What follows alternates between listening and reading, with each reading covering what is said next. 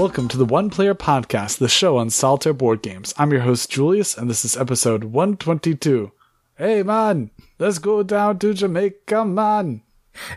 Julius, Julius, no, no, not Jamaica. The South Seas.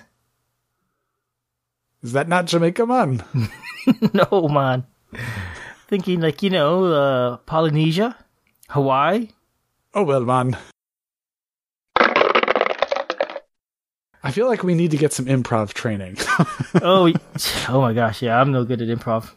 That's hard. we're gonna we're we're gonna go on a vacation. We're going to improv school.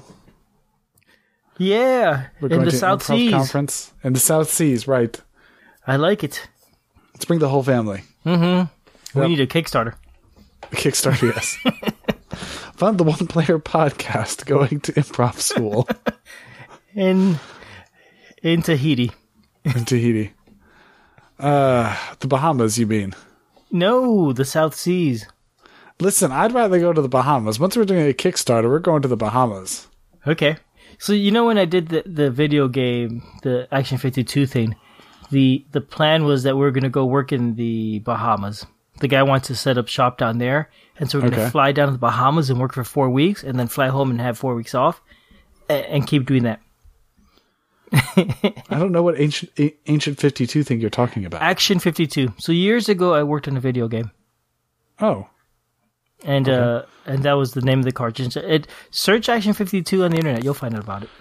Hmm. It's like infamous as being the worst video game ever Hmm. maybe I will. for Nintendo. Maybe I will. Anyway, everybody else, welcome to the One Player Podcast. Hello, We're glad you're here.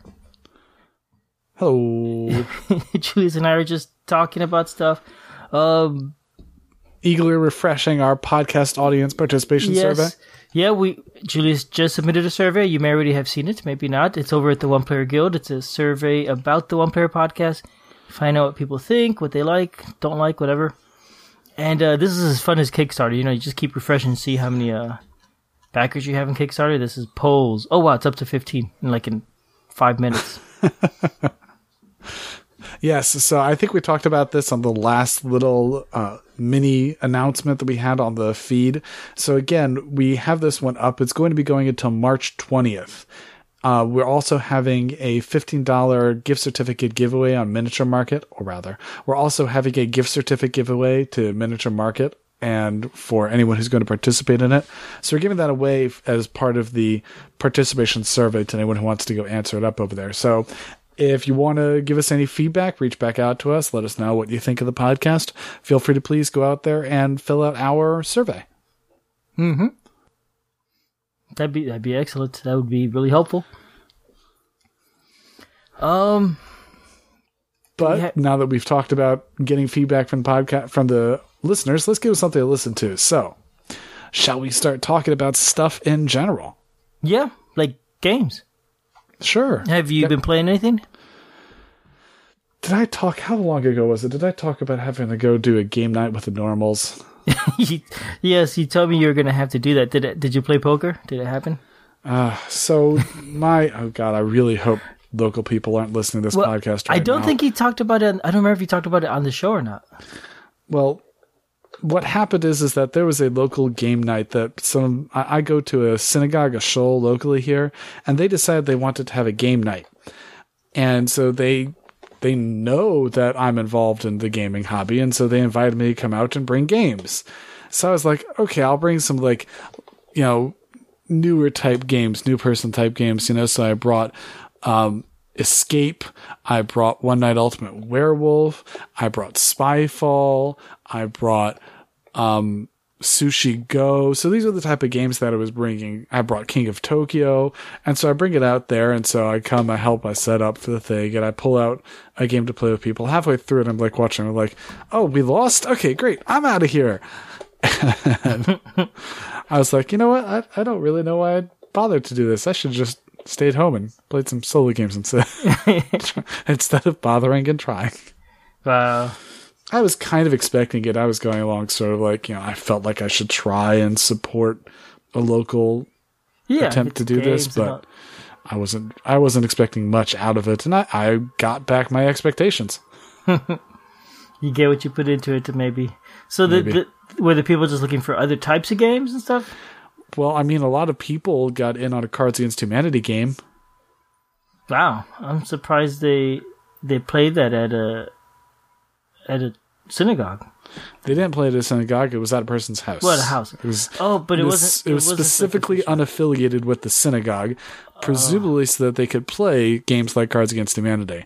And I have no interest in rudeness for rudeness sake. Yeah. In, in vulgarity just to be funny because of vulgarity. I have no interest in that sort of game. You know, I'm there with you. I I, I was at the my friend local game store the other day, Boardwalk Games. I should mention their name once in a while, and um, we're talking about Cards Against Humanity, and I mentioned, you know, I have no idea. I mean, I know what the game's like. I know it's apples to apples and all that, but I, I have no sense of what the questions are like or anything because I'm just not interested. And they said, oh, we could read you the back of the box. Don't. I I, I don't even want to bother. I don't know. Maybe I'm a prude. Yeah, it's cool. Mm-hmm. So okay, so you've been playing Cards Against Humanity. Anything else? God. right. Cards Against Humanity. I'm eagerly awaiting um, the Dresden Files card game to come. I just got a copy of V Commandos, and I really like what they did about the rules. But I'm going to have to cover V Commandos in a full podcast and review at another point in time. But I really like the the way they handle the rules for that one. But I think that I will hold off on discussing either of those until we can get a full review for both of those. Okay. Okay, yeah, I've been. Uh, what have I got? I got Limes recently, and I've been playing that. Um, and you know, so somebody on BGG, I don't remember his name it was, but I should look it up and mention his name. He decided he offered to do a group order from Europe for the game, and I signed up for it. Honestly, I didn't know anything about the game. So I was just gonna sign up. Why not? And uh, turns out that this game is um, the same game as Cities, which I have played before and I liked a lot. Sure. So I was actually very happy to get it, and I've played it a bunch now solo. Works great solo, super easy, super fast. Um, that's a neat game. Sure. I'm definitely enjoyed it. Oh, um, I'm also the, this may be more digital. I'm also getting in hopefully on the beta test for the digital version of Onirim. Ooh, neat. Yes, I Ooh, d- for those who aren't familiar with Onirim, um, probably every I have a feeling almost all of our listeners are familiar with Onirim, especially as I see the um, solo pay it forward or trade it forward list and c- keep seeing Onirim come up. But uh, Onirim is one of the first of the uh, Oniverse series games. They're solitaire only games. And so there's an app version of it coming out. I actually had at one point in time traded away my copy of Onirim because I got tired of the amount of shuffling that was involved in the game. So an app version for me would be great because then I don't have to shuffle 100 card decks or on the flip side, 10 card decks, both of which can be annoying. So yeah, I would, I'm really looking forward to seeing app version of the game. And I'm in on the beta at least, so I, you know, that should be cool. that will be cool. Looking forward to hear more about that. Hopefully, you to talk about it too. I, well, I haven't. There's nothing blocking me from talking about it. I did not sign any NDA. I just don't have a copy of it yet. Ah, okay. And this is gonna be available for for. Android, iOS, and Steam also. I think. Ah, okay. Nice. Very nice. That'd be fun. That'd be fun to get into. Mm-hmm. I hadn't even heard was being playtested or anything yet. It is being playtested. There's a screenshot of it that's up. Um, I can give you a copy of a link to it so that you can also bask in the glory. It looks really nice. looks super nice. Just a sec. So you have a picture of the doors and you have a picture of the labyrinth, you have a picture of your hand, the discard pile. I mean, a game like Onirim, it's not a highly complex. I have no idea what they'll do with all the extra stuff. Like I would love to see the towers get in on this because the towers is one of my favorite expansions. I think when I'm playing, I always play with the towers. So, but I'm hoping that they find a way to implement some of those expansions. I like having the spell book in there too. Hopefully all those will get in. It will be really good. I will buy them. Mm-hmm. That, yeah, it'd be cool. That, that's such. I like that game. It's fun. I don't mind mm-hmm. the shuffling. It's worth it. Yeah, I mean, it just comes down to it. There's other things I'd rather do with that. Yeah. I am still waiting to get Nautilion. Is that ever going to be available? I don't know. I, you know, it seems like it's been available to some people for a while, but it's just not available in the U.S. And I don't know, it's a little frustrating. That game. Really, it's that hard to get a copy of Nautilion? I don't know. Apparently, it's my friendly local game store has not gotten it yet. They, you know, they've known I've wanted it for like a year now, and it just hasn't shown up. Um, apparently, it's still just not released in the U.S. Is my understanding. Really? When I go look at like Cool Stuff Inc., it says uh, expected release date is February twenty February something. But I thought I've seen people who have it out. Yeah, and apparently it was available. It might be available in Europe, or it was available in small amounts. I don't get it. I don't know. Morten certainly has it because I think I Yes. saw Morten doing like a whole strategy review. Yes, of the and tons of pictures, and he's in Europe. and It's just not fair. it's just not fair. Oh, Poor Albert. Which I really want to play the game. It looks neat, and it's part of the universe. Uh, I don't have nearly such an interest in it. Mm-hmm. I don't get it, but oh well. Okay. I'll, I'll let you talk about that. But honestly, to me, it looks like a really basic, just roll and move without a lot of decision making. Uh, It looks like it, it it might be, but I have a feeling there's more decisions than you'd think. Is, We'll is my guess. You know, there's a game. What was it? Um, Disaster in, on Everest, and there's a couple others from Victory Point Games in the Disaster Sure. series. I always thought that sounds interesting, but then I look at the picture of the board, and it was this picture of a mountain with a couple circles on it. I'd say it looks like a roll and move. It looks like Candyland or something on a mountain this seems dumb and I never bothered looking into it. And then I got the opportunity to play test the second one in the series. I said, sure, sign me up. It was awesome. I love the game. It's fantastic. I had no idea how good it was. So, you know, looks can be deceiving. I hear you. Um, what else have I played? I haven't played too much else. Today I played a game of Aeon's End. Someone lent it to me so I could cover it on the podcast. Um, Nice. And I played it for the first time. And I admit I was not really interested in it.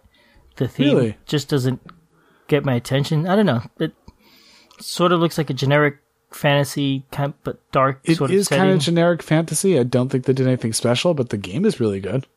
Well, yeah, I enjoyed it. I played it, and I actually had a lot of fun. More more than I expected to. Um, so I will definitely play more of it. But I, I don't know. I just I wasn't interested in getting it. Who knows? Maybe this will change. The the last time this person Josh lent me a, a game, it was uh, Nations. Loved it. Ended up getting it. So. and he used to work at the game so maybe that's why he kept doing that. Just lend Albert a game. He'll buy it every time. It's genius. Anyway, um, what else? I haven't really been playing much else. Some games with my son, but there just hasn't been time lately. Well, do you have any other news to announce? I think I talked basically about my piece of the news with the Onirim announcement. Um, I don't really have any news right now. I know there's a Kickstarter starting apparently next week that I'm kind of excited about. It is um the second edition of the Island of Doctor Necro. I covered that game way back, probably like in episode 15 or 20 or so. Don't remember exactly. I guess we could go back and look. Ages ago. It is a neat cooperative game where where you're trying to get into this island and rescue the scientist and get out with the scientist. Um, Doctor Necro is this evil villain who wants to destroy the world, and so you're trying to stop him. the The older version of the game, all the art has this really neat like 1950s sci-fi style that I thought was really cool. Um, the game is pretty random. A lot of people don't like it because it's random, but I've enjoyed it. I've enjoyed it a lot. Um, and, and the way you mix the characters together is pretty neat because you get three character cards every time to to create your character. So he has th- three attributes, and and the cards you get really change the way the game plays. And it's a really quick game, so so the fact that it's pretty random and hard to win, not a big deal. Um, the new edition has brand new art, which from what I've seen is I don't like it as much, but I think it's way more accessible. I know my kids found the game boring looking with the old art, and I could see why they'd think that. I mean, it's it's just not bright at all and colorful. It's, but but I liked it. But um, I think this will be way more accessible to people, and apparently they've cleaned up the rules and, and also improved the game. And do you know when that's going to be launching? All I know is it's going to be launching next week. They did contact me and ask me if I was interested in a copy of the game. Um, so maybe I'll have more information about the game during the Kickstarter, maybe in the next episode, hopefully. we shall see. Looking forward to hearing more about that. Me too. Well, you're probably interested in cutesy games. Have you heard of Quodd Heroes? I have not. Well, let me show you this one. Quodd Heroes is a really cutesy game currently out on Kickstarter. Uh, it's going to be closing soon. It closes March 3rd. So, you know, I don't expect it to be open very, very long. It's a really cute looking game, and it's the basic idea is that all of your characters are cube shaped characters. They're not dice, they're cubes. And moving around the board always starts by turning the cube over. So you, you flip it on a side and then do an action based on that side. So, like if your head side lets you shift, so you get to shift. If your head side, if your feet side lets you tumble against, then you get to do another tumble, potentially causing you to do another action and change that, chain that around. So you're tumbling over on a side. So you're changing what your facing is on the die the cube, which will let you act to activate other powers. So you run around the board and you pick up tokens and you drop down sheep or spring or rocks or crystals and all sorts of things. And you get dice, or excuse me, you get cards that you do all sorts of extra powers. I think that really the cute aspect is the it's the minis that are very cute. Is these cubes are are minis essentially, but cube shaped minis for the different cute characters. They're mm-hmm. cute. They're very They cute.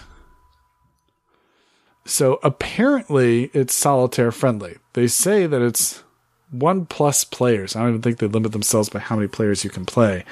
But it's one plus players. So they theoretically have solitaire gameplay. I did send a message over to them. Mm, they're still testing and in development on the solitaire game. Oh no way. Yeah, that always gives me pause. I mean, that gives me pause for one. How good is the solitaire going to be? I've not seen anything about it on the guild. I've, you know, some some designers when they realize, oh gosh, we should really have some sort of solitaire involvement in here. Maybe I should ask for information or figure out about it. Well, who knows? They didn't do that, so I have no idea where they're getting any sort of feedback on what's wanted for a solitaire gameplay. I don't know what sort of testing or development they're done with it. They're not done with it yet. Hmm. Game looks really nice, but that just seems too irresponsible for me to want to be able to back. Mm-hmm. Yep. But but wow, this game has done really well. It has done really well. It's raised about two hundred thousand dollars, and it's unlocked tons of stretch goals. Well, again, I think that it's raised so much because it's super cute. Yeah, I think you're right. This and this will be over by the time we air, so you know we're not influencing you in any way. Which, but this is interesting. It's it's a shame. I, you know, I agree. The what you're saying, the, the rules are still being tested. You know, it may turn out that the they can't come up with a good solitaire variant for all. we I know, mean, right? and and then As open world as it is, all they need to do is come up with some sort of cooperative play, but they haven't even really announced any sort of cooperative play. They could have some sort of cooperative play, but it could be that the cooperative play is bland. Usually, cooperative play requires some sort of randomized element. They don't really have any sort of randomized element involved here. uh, they they do now have a co-op scenario, but it sounds like But that's it's one scenario. I So mean, you play it over still, and over. it's still under testing too. Oh, is it okay? Right. Yeah, you you kind of want to get these things figured out before Kickstarter. I, I think. Yeah. So as nice as the game looks. Mhm. as nice as the game looks, that's what I'm thinking. But super cute. Probably going to look into that once it comes out on retail. Yeah, um, I have nothing else to talk about. I'm, I think we're done. Well, then let's go watch a movie. Want to go watch Moana? All right, we don't have anything else today. No other segments. No nothing. I don't know. I think Moana is probably appropriate. Wow. Okay. Yes, I do not know anything about that watch- movie. It, it looks very different Looks very from different other Disney what? movies. Other Disney movies.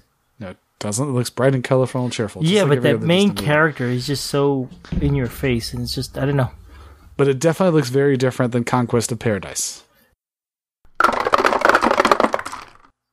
So today's game is Conquest of Paradise. It was designed by Kevin McPartland, um, and is published by GMT Games. The second edition, or maybe second print, I guess it's an edition, I guess, just came out last year, but it was originally came out in 2007. Um, so it's a little bit of an older game. The it's when What's it first the came difference out. between the first and second edition? Is There- there's very small differences. difference in components. No, not really. It's probably, if anything, it's the components and maybe some updated artwork and that sort of thing here and there. so which version are you talking about? So I'm talking about the second edition. It, it doesn't really matter. They play the same. They really play exactly the same. I think the only changes in the rules is cleaning up of unclear text, that sort of thing. Okay. Um, but when it came out, it was two to four players, and later on they came up with a solitaire variant, which is available through the um, C3I magazine, which is a magazine published by GMT Games. It, it brought the components there, and you could download the rules from the internet. So now they've included the solitaire rules in the game, um, and all the components you need. You don't need the magazine or anything. So this game is set in the Polynesian Islands, circa 500 AD. Um, right, this is the South Pacific. Uh, think places like Tahiti and Hawaii and the Cook Islands and, and these sort of things.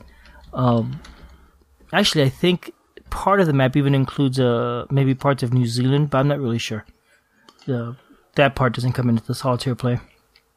So, so this game is it's really a 4X game where you're exploring the South Pacific as one of the Polynesian tribes. There's four different tribes you pick from.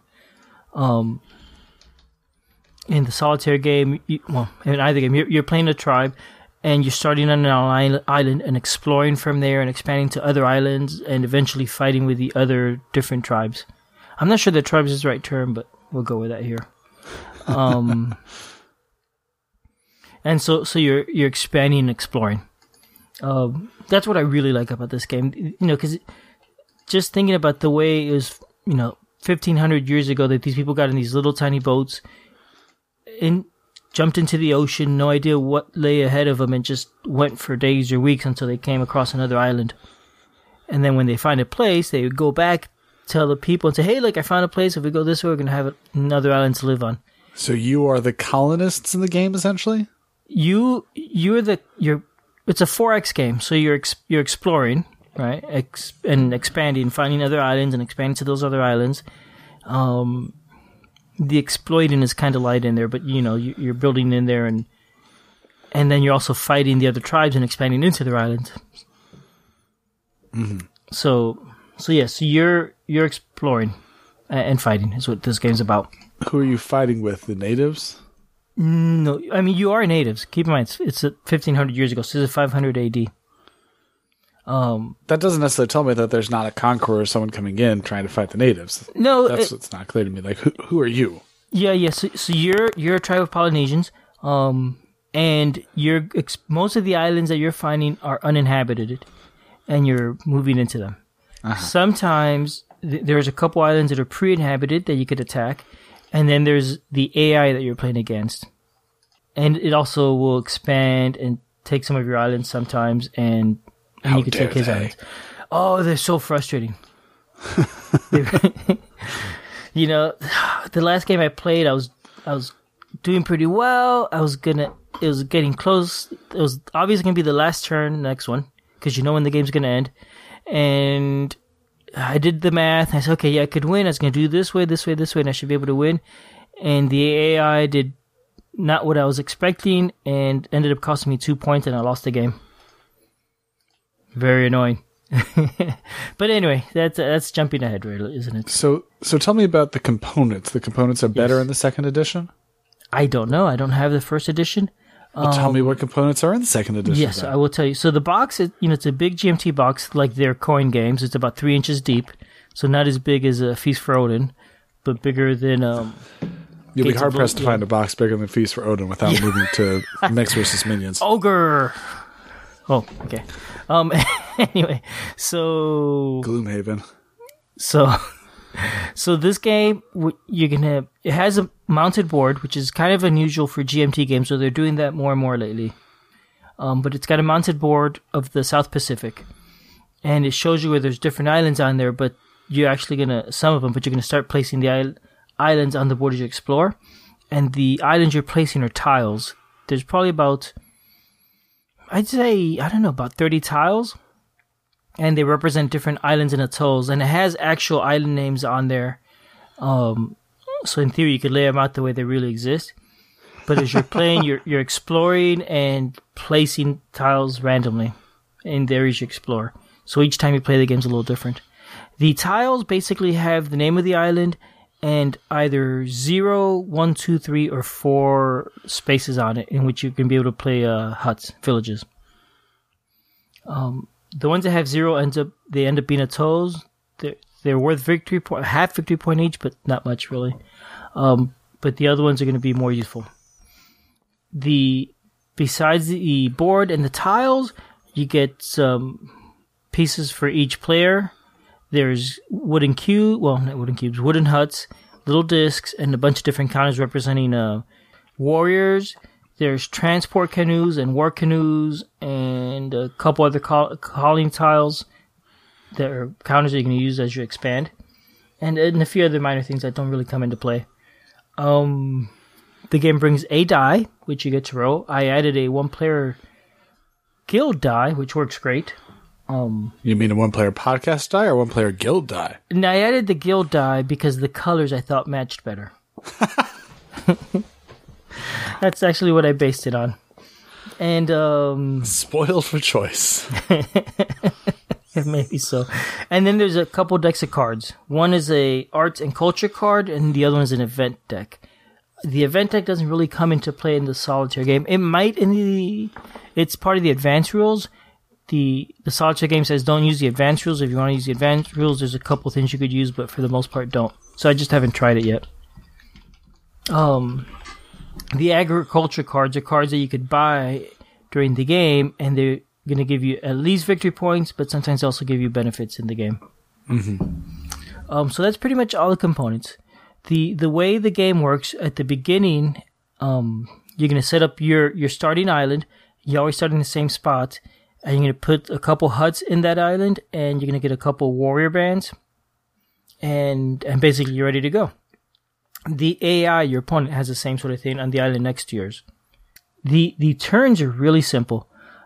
Uh, each turn you can do like four different things. The the first thing skipping skipping the first turn, but every turn thereafter you're gonna draw a tile for the AI, and it's gonna tell you how the AI acts. It may be either it just places more villagers or warriors or boats on the board, or it may explore, in which case it's gonna you're gonna start drawing tiles for it randomly see if it found an island. Oh, I didn't talk about the the exploration tiles mark counters, but I'll mention in a second. But you're gonna fill out islands for the AI, maybe. Um, and the other thing it could do is attack. There's five attack counters. You actually don't add them into the into the board that you're drawing those count, counters for for the AI until. Let me see. After you've you've drawn six tiles out of that out of the cup, then you're gonna add the attack one. So the the AI doesn't attack for the first half of the game, basically. But the attack ones are annoying because the AI always attacks whatever is your weakest island, um, which means it's more likely to win. The anyway, so those are the things the AI could do. After you've done the AI phase, you can then explore. You have a little exploring counter. You'd put them on the board and moving from your home base exploring empty tiles around. You could go in any direction, um, one space at a time. The way the exploration works is you can draw a counter from an Explorer Cup, and on the back of the counter it has either one, two, or three knots. You will place that on the board. You could go ahead and look at it, and it's either blank, which is open seas, or it has a picture of an uh, palm tree, it's representing an island. Um, you could keep exploring, or you could stop exploring. At the point where you have found five knots worth of exploring, that means you've traveled too far and you cannot explore anymore. Your your explorer would have to head back home. If you found if you got six knots, um, then your explorer actually has been lost at sea, and you put him in this little lost at sea box, and you've lost your explorer for a whole turn. Um, so that's unfortunate. But you do your exploring. If you have found any islands, you flip these. Oh, you uh, you draw island tiles and you place them on the board and hopefully they have spaces for villages. If not, they're just atolls, um, which aren't worth as much. Now, the annoying thing is because you're playing against an AI, and AIs could sometimes take the, the things you've discovered, you're always going to roll a die, and maybe the AI gets that island instead of you. Every time you discover an island, you may not get it. Every yeah, it's kind of frustrating, and you're gonna roll a die, and basically you if you roll lower than the number of spaces between your home and the town you found, the AI got it. So there's no mitigation. Once you start going too far away, you're just out. He's probably gonna find it. Yep. And you know it's. I have found that in the game, going beyond three hexes becomes um. You don't really have enough time to really do that unless you're already doing really well anyway. Uh-huh. And and if you do go beyond that and he gets it, that's not necessarily a bad thing every time because you could then go and attack it. And sometimes attacking to take an island is easier than trying to take over the island peacefully by exploring it. Um, I'll explain a little bit more of that. But anyway, so you're gonna explore and you're, you're gonna explore a larger and larger area, and hopefully find islands where you could settle and move into. Once you've once you've done the exploration, the next part is where you move. You could uh, move your if you have ships. There's, I mentioned there's two types of ships: a transport canoe and a war canoe. And if you have ships are just tiles, right? they're ca- they're small counters. Okay. Yeah, and um, you could use them to explore and move your people to to new islands, or you could use your war canoes to attack other islands by putting the warrior bands on the canoe and, and going off to fight. The the combat's pretty straightforward. You're gonna line up all your counters against all the counters in the defending island, and you're gonna roll a die. And if you roll higher than three, the it affects the defender. If you roll lower than three, you're affecting yourself. Wh- Whoever gets affected is going to lose a counter. Basically, it's a little more one compli- die? One die is all you need. So you have to sit there and roll for a little while. Yes, you do, and it's it's quick. I mean, normal a big big combat might have, I'd say, sixteen counters is a lot. Uh, uh, and that'll be towards the end of the game. Earlier So you on, have to roll like 30 times to resolve it? maybe That's a pain. no, no, no. A, a, a a big combat's gonna have sixteen counters total, Oh. right? You still for have to both sit sides. there and roll like 10 times just over and over again. Probably. Um, it's tense though, and, and as you're rolling, I mean, so so I wasn't gonna get into details, but since since you brought it up, the uh, if you roll, blaming me. yeah, if you roll a six, you've killed one of your enemy counters, and you take it off the board. If you roll a four or five, they retreat. Okay. Um, so so they're not completely eliminated. They may be able to retreat off the island if, if they lose the battle. If you roll a one or two, your counter retreats. If you roll a one, your counter is entirely lost. okay. So, and so when you're doing this, you- you're going to be choosing: should I go for the which one should I should I retreat with? Which one should I give up? It it, it can matter because ships, for example, are more expensive to to lose. So you kind of don't want to kill them if you can help it. But then sometimes you may say, "Well, I really need soldiers," and that so, so there's a little bit of choice. Either way, it's a fast combat. I I, I don't think it ever lasts more than a minute, okay, that's and good. there and there aren't that many fights. And it doesn't um, feel repetitive having to roll over and over and over again. You know, it, a little bit, but it's fast enough that it doesn't bother me. Okay. I mean, it, there's not enough time for it to feel repetitive. I think. okay. Um,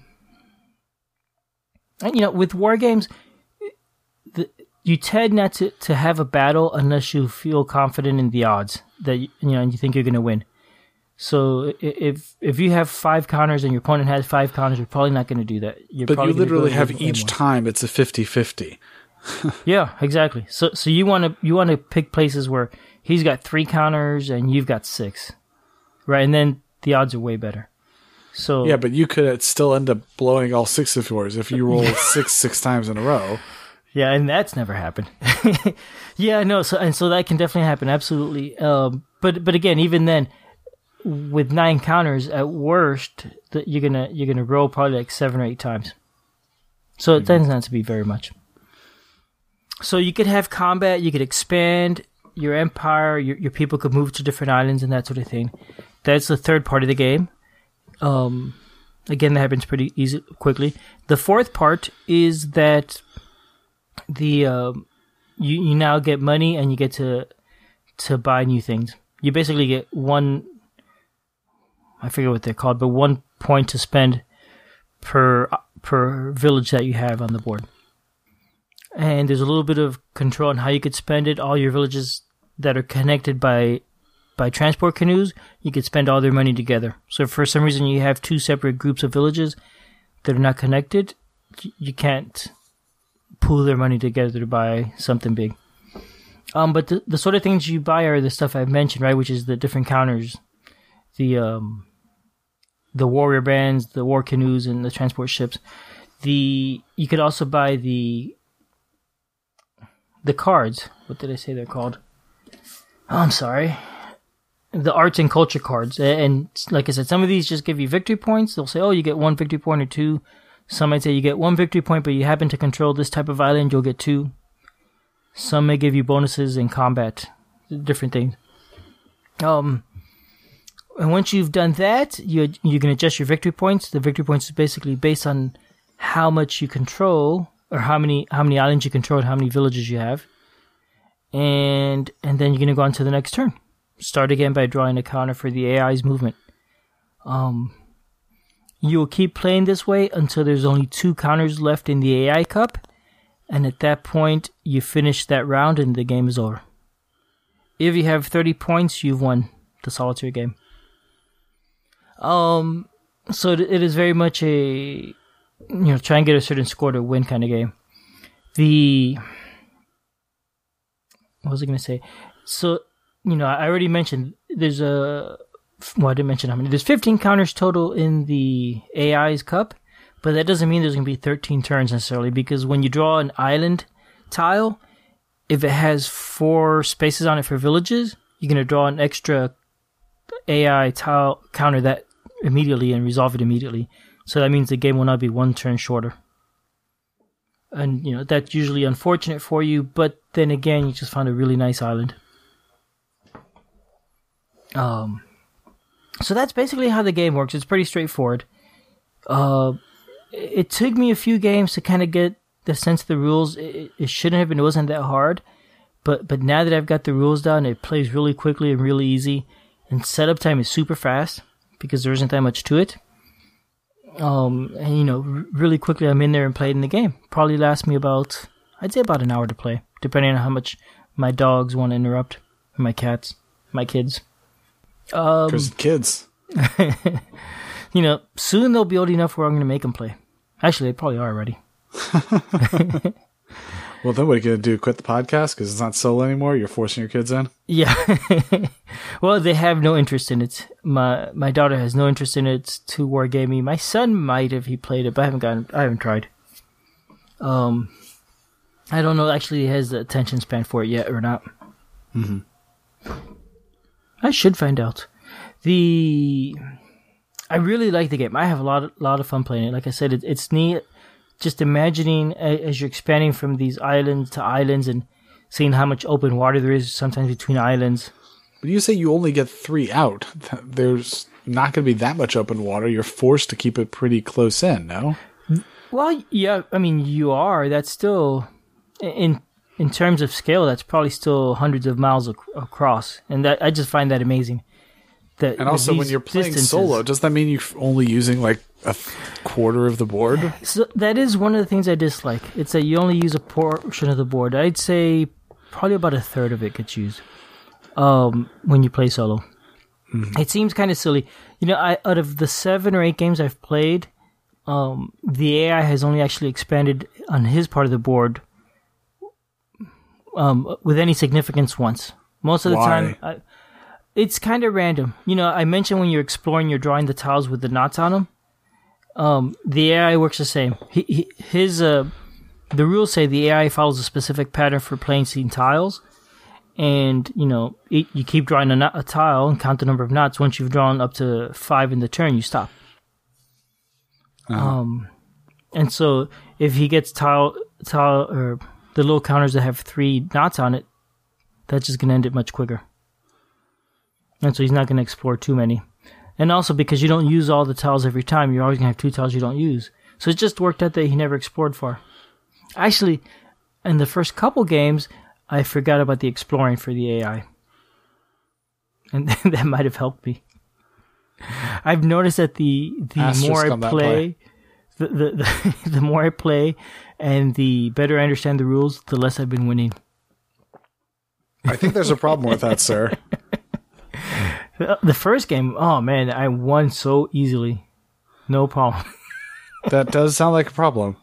Yeah, I don't know, but it's a neat game. It's it's a little expensive, I think, for for how complex it is for a solitaire game. It's it's it's not as complicated as, as Feast for Odin sounded.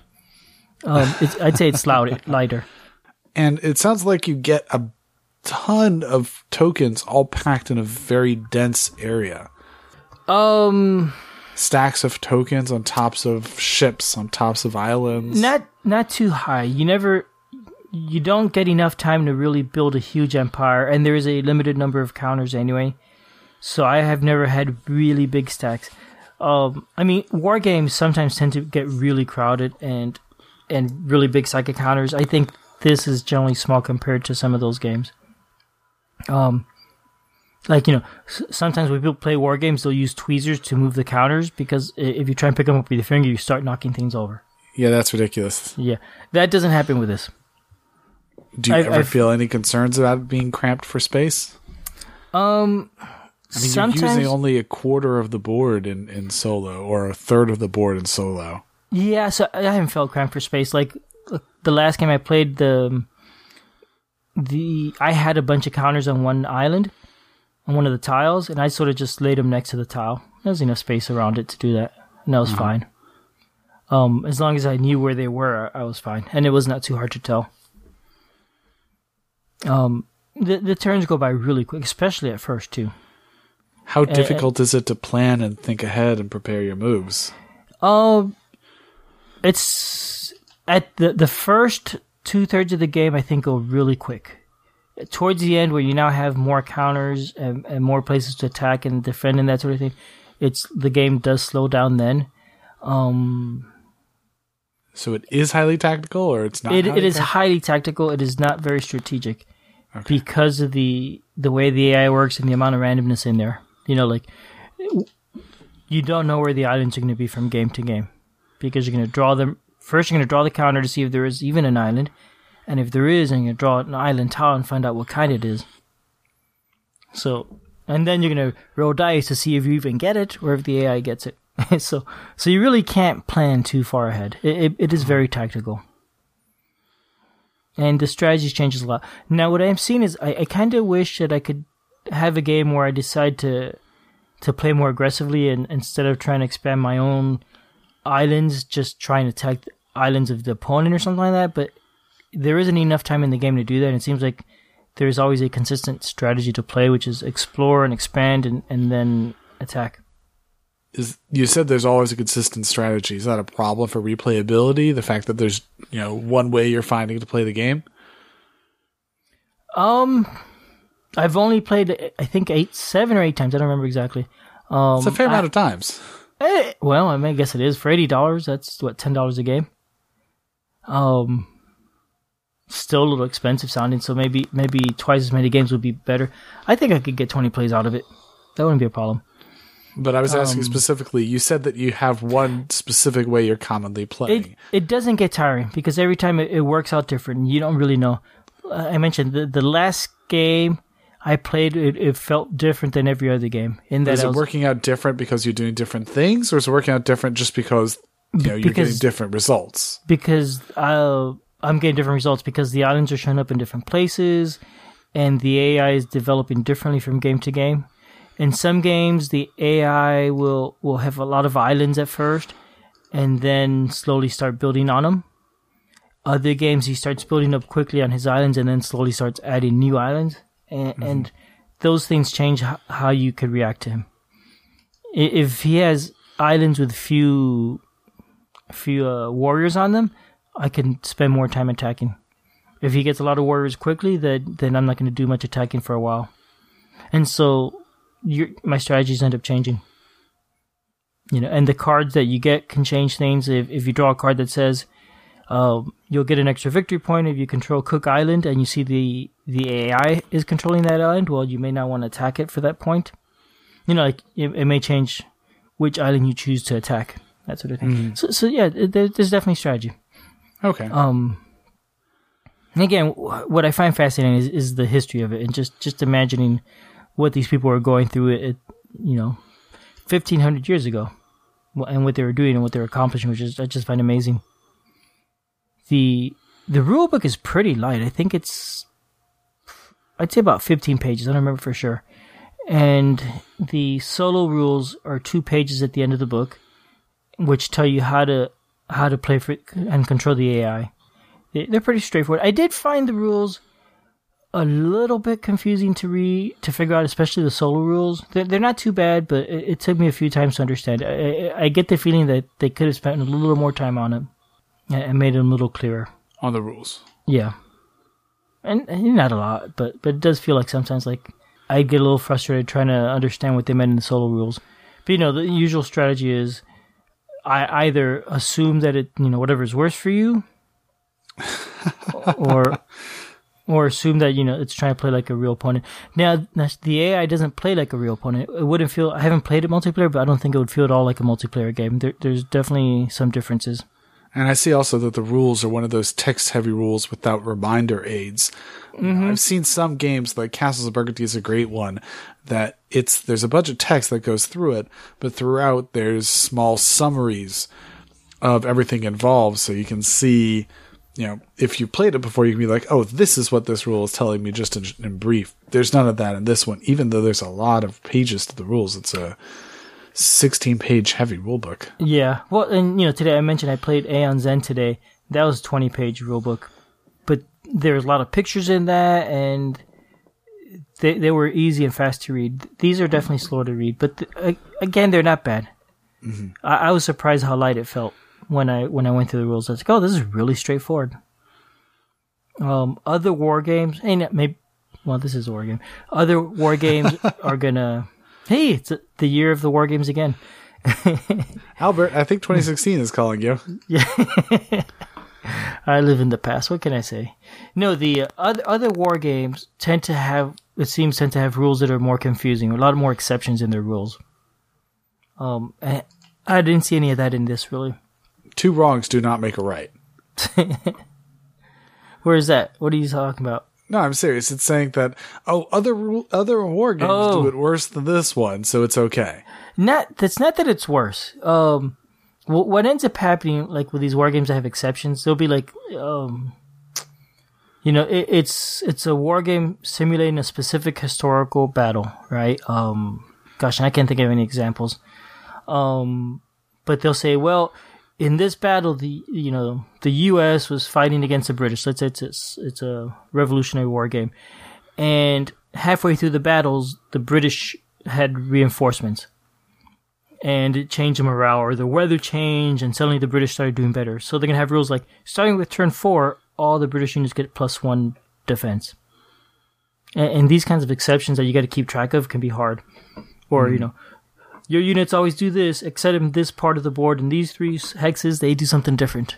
and, and those are really confusing and hard to keep track of and easy to mess up. This didn't have anything like that at all. I mean, well, not at all. It, it did a little bit in the solitaire rules, but the the basic game is really easy to grok. I think. Um, like I, and like I was saying, it, I think the multiplayer game will feel different. Um, the in that the solitaire game isn't trying to mimic how a multi, how a human would play. I think it's trying to mimic the results. Um, for example, the AI that at the beginning you draw the counter, whatever you draw, you do immediately, even if it's attacking. Even though in a normal game, the attacking would happen at a different part of the turn. So yeah, so yeah, this I guess that's all I have to say about this game. Um, I really like it. Good. Um, Oh, it looks bland to me. does is it the look of it you mean, or does just The the, look the of it, subject? it, it looks. It looks a little bland. The islands, the island maps, they look bland. Um, I don't know. It doesn't look flashy and neat. There's there's no real like. I think I could easily if you set this up on a table, I would kind of to a certain degree just sort of walk by it and discredit it. There's nothing. There's nothing cool in terms of components or table setup set, uh, setup that would make me draw an eye to it. It just looks like, especially I imagine with counters everywhere, if I were walking by it, I would look and be like, "Wow, that's just a lot of stuff." Mm-hmm. I, I- I'm I going could this that. way. And also, you're telling me even you know you're telling me that before the strategy of the game doesn't differ; it's just differing in how what the results of that strategy are and where you apply it. Yeah, I, I don't think you could you could plan a strategy from game to game. Like like you can't choose a different strategy from game to game. You can't I'm Yeah. gonna plan to work it this way. It, it ends up being tactical because of you know of what's out and what's available. I think that I think that if it's the same sort of decisions being applied by rote each time, I don't know. I think that if the art and culture deck that you were talking about and the event deck had a higher differentiation in how you play and how you react and what you do, that would be good. Mm-hmm. Like if you would have to be chasing after different sorts of stuff from the art and culture deck, or you know, if a couple other different things would occur to to make it so that different games feel like you're playing or could be playing differently. Yeah, I see what you're saying. The game ends up being too short for for that sort of stuff. It seems like um those those art and culture cards are a little bit expensive. They cost two of the resource points, whatever it's called. Is it resource points? Build points. It costs two build points for one of those cards, and that's that's kind of expensive. Um, because it's kind of a gamble. You don't know if you're going to get just victory points or if you're going to get a bonus. And especially early on, you you want to you want to get more villages because every time you add a village, that means next turn you're getting one more build point than the this turn. So mm-hmm. so you end up spending a lot of the first half of the game just trying to expand, and then the second half you finally you're like, okay, I, I could buy some of these cards, and th- at that point there's a lot of time to to buy many cards. Yes, but the true question, Albert, is what's mm-hmm. it missing? What is this game missing? What, whatever it is, there's space in it for the in the box. You say the box is too big? Uh, actually, no, it's not too big. Um, not at all. I have to keep the counters under the insert, and then the um, the the wooden pieces and the player pieces under the insert, and then the the tiles and the other counters and the cards in the middle. Well, I think our I think our two options for today definitely wouldn't fit in the box. No, No.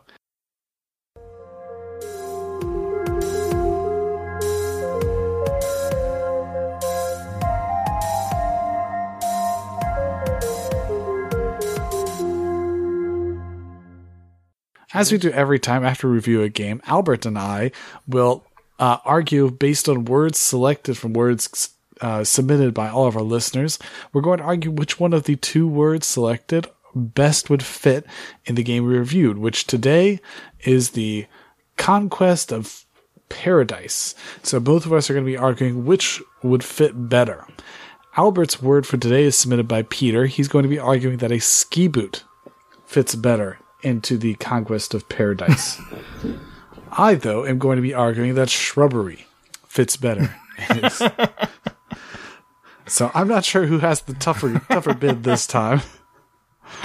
oh dear. Albert, I- do we uh, know who won last time? Well, I, I did a poll, and actually I put the last two in there.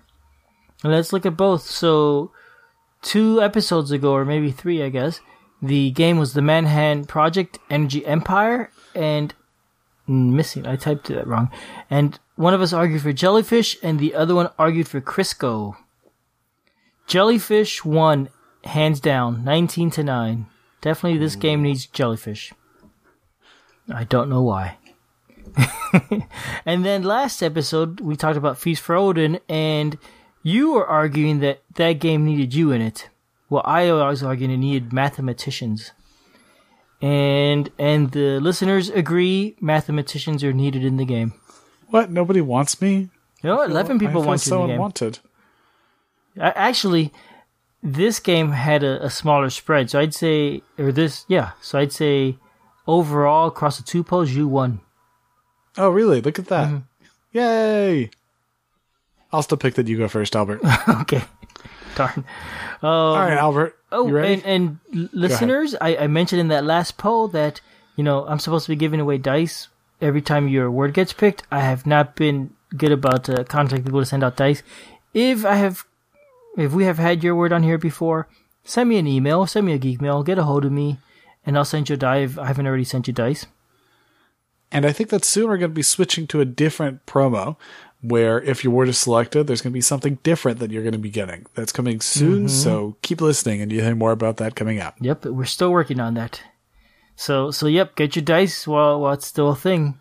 All right, Albert, you ready to start? Um, what's my word again? Ski boot. Ski boot. Ready, set, go.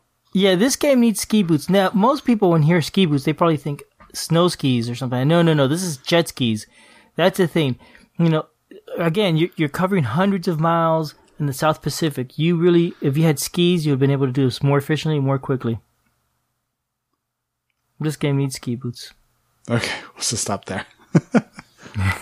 I was sure you go, go, go, gadget, ski boots. No, and Julius, you think it needs shrubbery? Shrubbery. Ready, set, go. In any good war game, we have to have places for everyone to hide behind, terrain bonuses, hills, shrubberies, all sorts of things. And if we could just put little little shrubbery, can you imagine how much nicer it would look with papercraft shrubbery dotting the tiles and plains? Have everyone hiding behind it. So shrubbery would be great for a war game. Done. Time. Albert, your five second rebuttal begins now. Yeah, never hide behind shrubbery. Have you not seen Monty Python? No. Ah, What what are you referring to in Monty Python? how not to be seen. You know So- what? Before before we go, I was wrong about the price of Conquest of Paradise. It's actually fifty seven MSRP, Oh, that's Retail. much better. and you can find it online for for thirty. You know, that's a that's a much better deal. That that makes it more interesting. That's a much better deal. Good job, Albert. Mm-hmm. Good job. Thank you. So, yeah, I guess everyone should go on and vote at the poll about whether or not they prefer shrubbery or ski boots. And I guess everyone should not hide behind shrubberies. and that's it for today. Go vote for our audience participation survey. Go ahead and uh, enter for that giveaway over there. And we'll hear from you more next time. See you in two weeks. Yeah, right. Bye bye, all. Peace.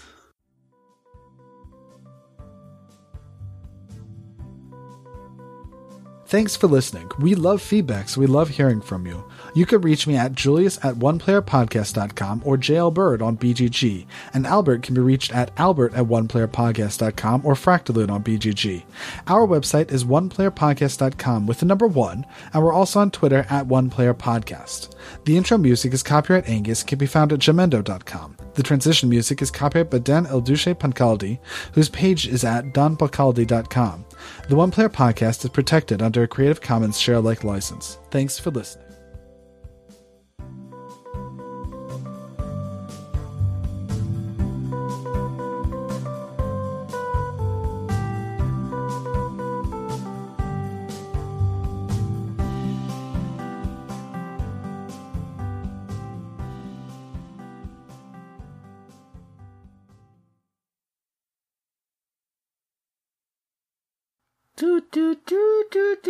Do do do do do.